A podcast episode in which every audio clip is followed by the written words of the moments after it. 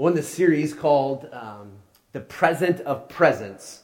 And we're trying to get back to this idea that the most important thing during this time of year is the presence of God. We've looked at hope and we've looked at peace and how it's the present of God, presence of God that brings those things into our lives. As we go to a place today, I was thinking about as a kid how when I would travel with my family, when we would go on a trip, my dad would often have to pull over either on the side of the road or into a gas station, and he would reach over into a glove box and he would pull out something called a map. Um, some of my young kids may not know what that is, but you fold it out, and on it are all the streets and roads, and it gives you or it gives a guide of where you want to go. And I can remember my dad pulling this out, and then I can remember as we would travel, if we needed a hotel or a motel, you would have to pull up into a town or into a city and you would have to find a place that says vacancy, right? You would pull in and it would say no vacancy. There was no calling ahead, there was no checking the internet, there was no Expedia, there, there was no way of actually booking ahead of time.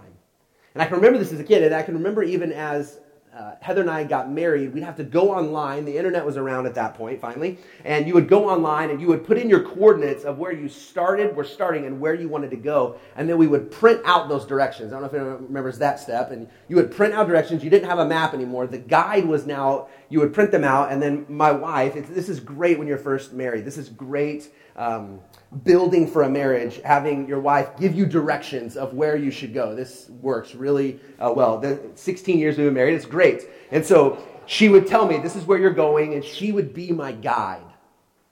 And then everything changed, right? I, I now no longer need a person in the car with me. I actually have something in my pocket that will actually speak to me and give me directions of where I need to go.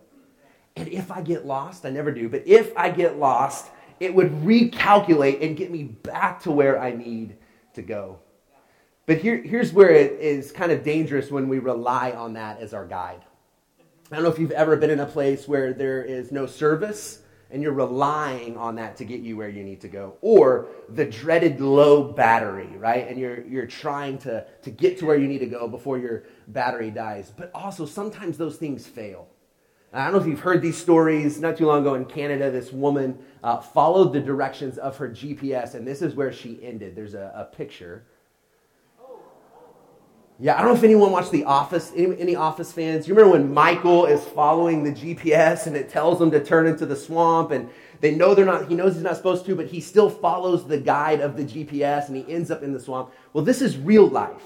And, and this isn't the only one. Even recently, a guy was following his Waze app in Vermont and ended up into a lake simply because that's where it said he needed to go. You are all headed somewhere. We all are headed somewhere in our life. And you are all being guided by something. Someone or something is telling you where to go and how to get there. Uh, some of those maybe are healthy and maybe some are not. Augustine, who in the late 300s, early 400s AD, he was a theologian and an early church father, and he said this. He says, Thou hast made us for thyself, O God, and the heart of man is restless until he finds rest in thee. Let me just say that again. Thou hast made us for thyself, O God, and the heart of man is restless until it finds rest in thee. See, until we begin to see that we're created for the Creator, that we are created for God, that nothing will satisfy like God. You will toil and you will work and you will strive for all kinds of things, but it will just create longing for more your heart will just continue to be restless until we realize that the one we long for is the one that we celebrate today. That it is the presence of God that changes things in our life. And so, often as we think of the longings, we, we are reaching and grasping for things, whether it's finances or people or places. There is something that stirs within us that longs for something. And I think Augustine puts it right until we realize that our hearts will never find rest until we find it in the one who has created us, then nothing else matters. And so, in the series, The Present of Presence, we've been looking at this idea of longing for hope, and that comes in the presence of Jesus. That we've been longing for peace, and that comes in the presence of Jesus. And we're longing for that here and now, not just something future. Right? If you've been around the church, you've come to church, maybe you've felt like the only hope we have is one day in heaven. And that is true, that we have our ultimate hope is there. But if you're like me, man, I need that now. I, I need, I need hope today. I, I need a peace in my heart now. We need that in the midst of feeling hopeless and lonely, unsure of what's next, in the midst of chaos and brokenness and pain and grief, the things that are elevated during this time of year.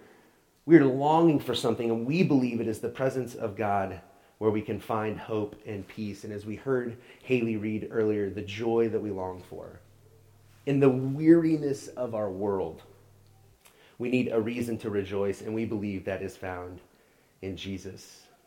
And so we need this guide who will direct us. We need a guide who will get us to where we ultimately need to go, and that guide is Jesus. Listen to the scripture. It's found in John 1. If you don't own a Bible, if you don't have a Bible, there's a red hardback Bible around you somewhere. Please take that. Uh, honestly, that's our gift to you. We would love for you to have that Bible. Uh, you can write in it, that is yours to have. Uh, but John 1 14 through 17, the page number up there will be for that red Bible.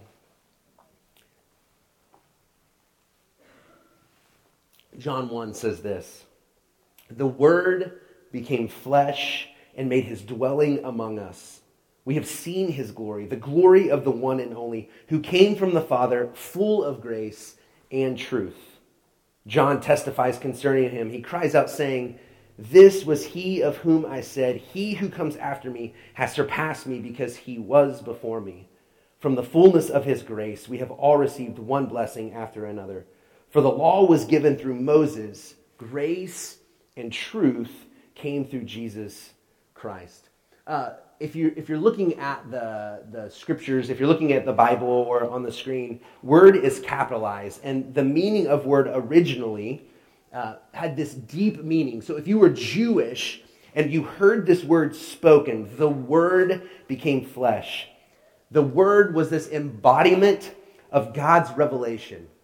So the things that were spoken by God in the Old Testament the things the, the prophets heard from God about the one who would come and save and rescue, it was this concept.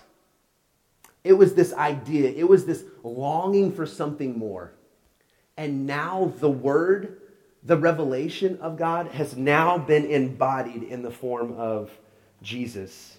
So for those who were Jesus and or Jewish and heard this, it was this moment where no longer was it a concept or something they were expecting, but it was something that had come and was real and tangible. If you were Greek, this word, word, pointed to this bridge between the transcendent, the supernatural. So if you were uh, Greek, you had this thought of the gods, right? Of something out there that would intervene in certain situations. And for the first time, it was this idea of the transcendent or the out there coming here. That, it, that the transcendent had entered into the material world.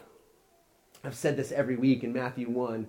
It talks about how God Emmanuel, Jesus Emmanuel, God with us, that it changed everything. It was no longer a concept, but the guide of hope and of peace and of joy had entered into our world.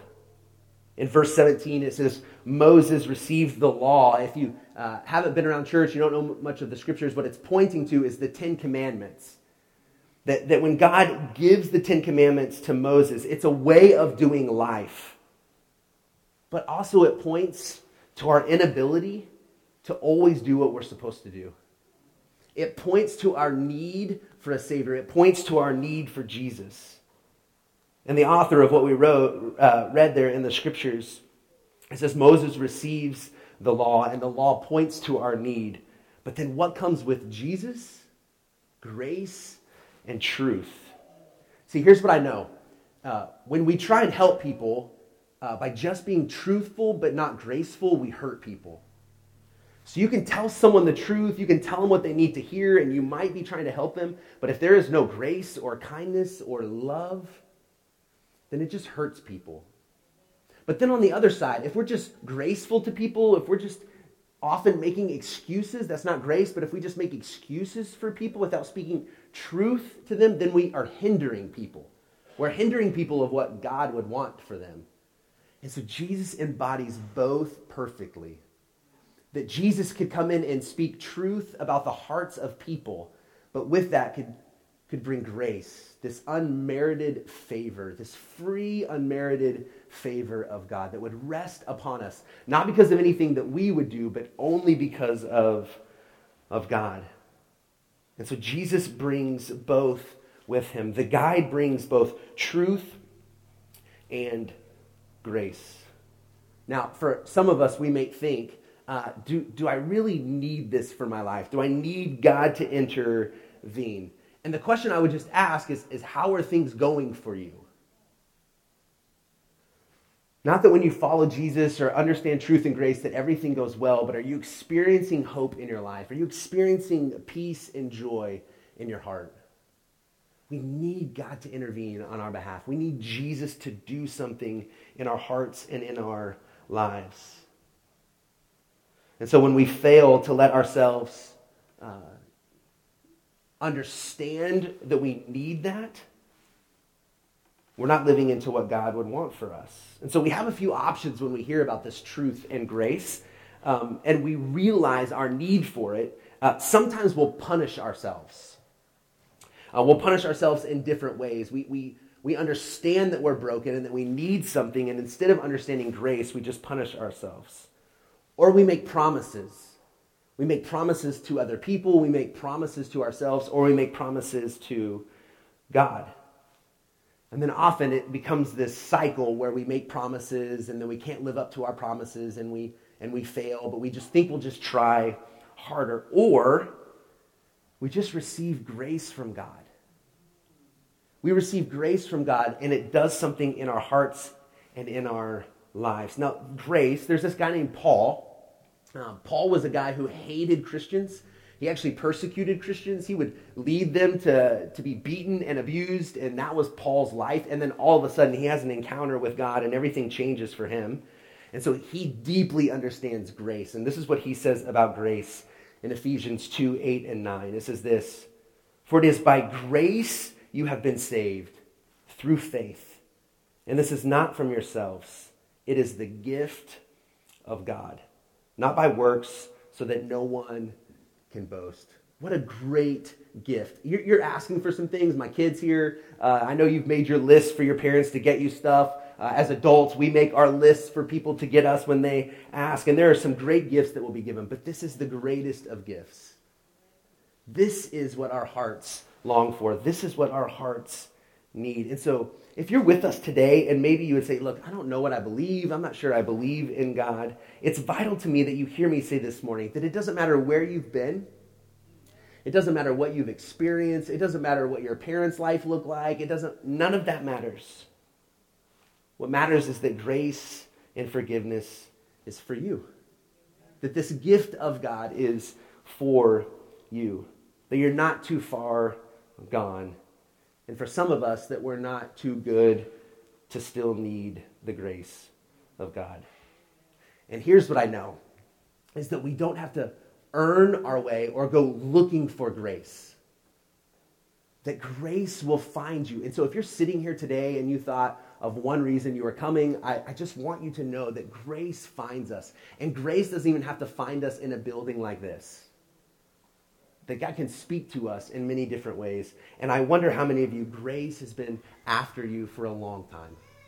That the voice of God has been trying to speak into your life, but we don't always know what to do with it when we experience it or hear about it. When I was in high school, I had a good friend. His name was John Henning. Uh, John uh, had Down syndrome, uh, was the same age as me, and we had been in school, junior high and high school, and John and I had become good friends. And John loved sports. Uh, John was never able to be on the team, and so John would be our manager.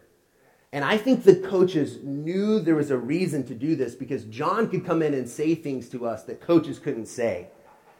We'd be in at halftime during basketball and we hadn't been playing well, and John, it's like they sent John into the locker room, and John would express his disappointment in us in the performance of the first half. John would let us know. Uh, the same would be true with football. And I remember my senior year, my last basketball game I would ever play in high school uh, John, as our manager, is in the corner of the gym. And if you've never been to like a senior night, what happens is uh, seniors will walk out into the middle of the floor with your parents on both sides. And so I begin my walk out and I see John over in the corner and he like makes eye contact with me. And then I don't know why, but John just takes off running at me. And John was not a small guy, right? John is running full speed at me, and I'm kind of afraid. I'm not sure what John is going to do in this moment. But he gets a few feet away from me, and John leaves the floor. He just leaves. And in that moment, not sure of what to do, I just receive John. And I stand in the middle of my gym with John Henning, legs wrapped around me and his arms wrapped around me, just in a full embrace. Now, in that moment, I had a few options before he got there. I could tell him to stop, but the way I responded in that moment was just to receive. Right? Just, just to receive John and his love and what he wanted to, to give me. And I just want to tell you today that there is a God who sees you, who seeks you, who runs after you, and wants to embrace you. And in those moments, we get to decide what we do. We, we can push the grace of God away, or we can fully receive it. We can fully receive all that God wants for us. But there's a couple things about grace that I know. One is I think some of us don't believe it's for us. Uh, for, for a couple different reasons. One, maybe because we don't understand it, and I want to say that you don't have to fully understand it to receive it just to know that it is true and that God wants to give it to you. But sometimes it's hard to receive the grace of God. See, we know us better than anybody else. We know things about us that nobody else knows. We, we know the condition of our hearts. We, we know what enters into our mind. And so it's hard sometimes. We know our past we are afraid of our future and we think, how could this grace be for me? Uh, just a couple days ago, I was with my wife and I was returning something, and the person returning it, I bought it on Black Friday, and they were going to give me the full return, uh, double what the item was worth. And so, as they're doing it, I see it come up, and it says that they're going to give me $70, but I knew I had only paid 35 And in my mind and in my heart for a moment, I was like, man, what am I going to buy now? I got 70 bucks coming to me instead of 35, right? And it was just short, right? It was just short. And even as I told my wife, right, she's like, really? You thought that? I'm like, no, I didn't think that. I mean, I just, I'm just playing. I didn't, but right, I, I'm, I'm not perfect. You're not perfect. You know in your, you know things about you. And so we think, is there really a God who knows me and still loves me? Is there a God who has created me? He knows my past, He knows my today, and He knows my future. He knows the decisions I'm going to make, and yet He still extends grace and forgiveness to me. And that's hard for some of us to accept. Not only to just believe, but to accept in our own hearts. Because, see, it's hard to accept the gift of grace.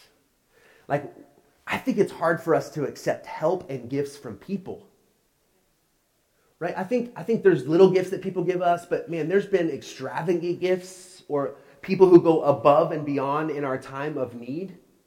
Uh, because of your generosity, I often get to help people. Um, I, I get to be the deliverer of good things. And there have been times when I have helped people out where it is hard for them to receive. It is hard for them to accept a gift. And I think grace is the same this extravagant gift that is for us is hard for us often to accept. And we heard Paul say earlier this is a gift of grace. That means you can't earn it and you probably don't even deserve it. But I think we don't believe that. And so, for some of you, and I think this is more on the line of some of you who have been around church for a long time, I think you believed in grace at one point. I think you accepted grace at one point. But then maybe something has happened and something has changed. And now, what once set you free and what you once believed, you now think you have to earn. You, you now think you have to work for. And so you, you believed in grace and you have messed up and you've made mistakes. And now you think, I've got to do better for God to then love me again.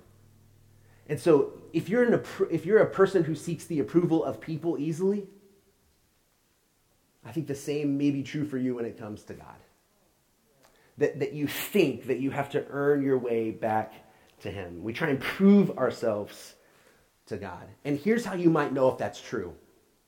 Uh, when things are going well in your life, you may begin to believe it's because of what you have done.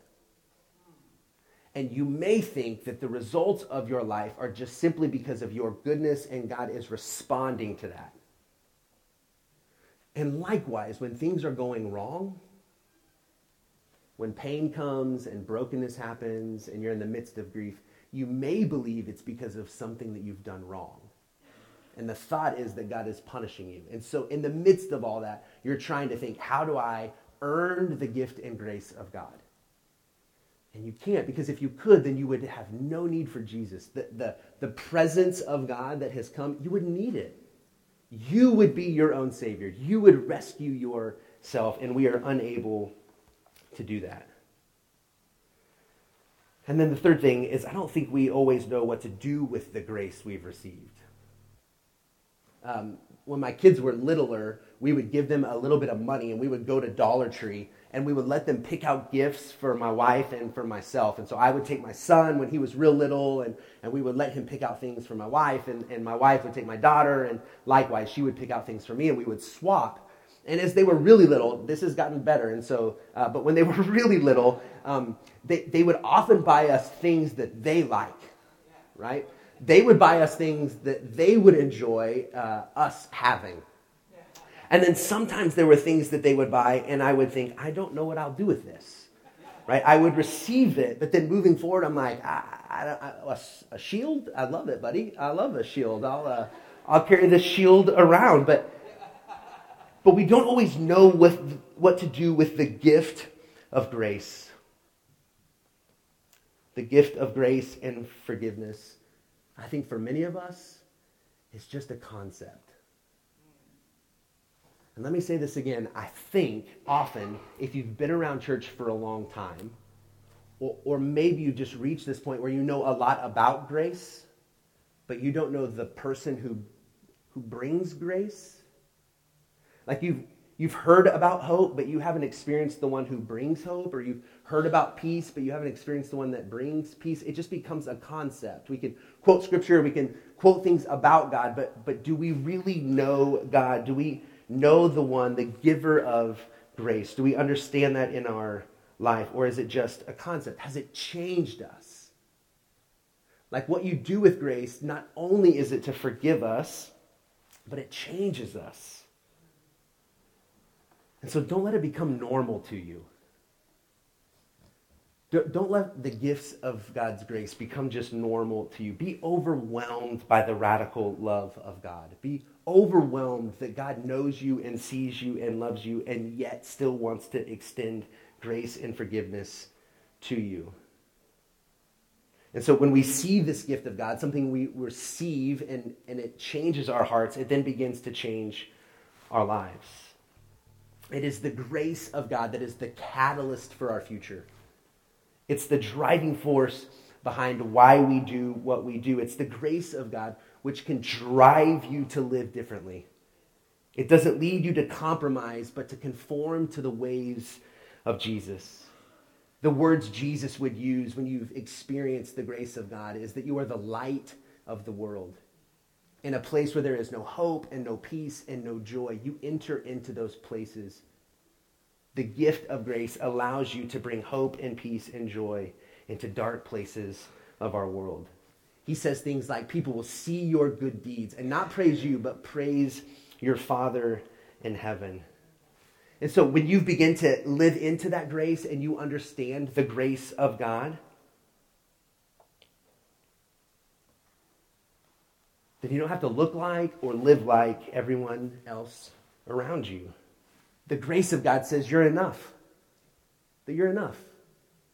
As your heart wrestles and tries to figure out if you're enough, the grace of God says you're enough. That you can excel and you can be great and you can be the best of whatever you do, but you can do that while being different. That your life is about more than just getting something, but also about giving to others and that our relationships can be healthy and whole and life giving. This comes through the gift of grace. And the way we continue to live in the gift of grace is to stay connected to that guide, the one who leads us in the direction we should go. John 15, 5 says this about Jesus. Jesus is saying this about himself. He says, I am the vine and you are the branches. If a man remains in me and I in him, he will bear much fruit. Apart from me, you can do nothing. Uh, I don't know how many of you cut down a Christmas tree. We go into the woods and we cut a tree down and we bring it into our house and we try really hard to keep it alive for five or six weeks. And it's hard because it's dying from the moment we remove it from the ground. Because it has lost its connection to what gives it life.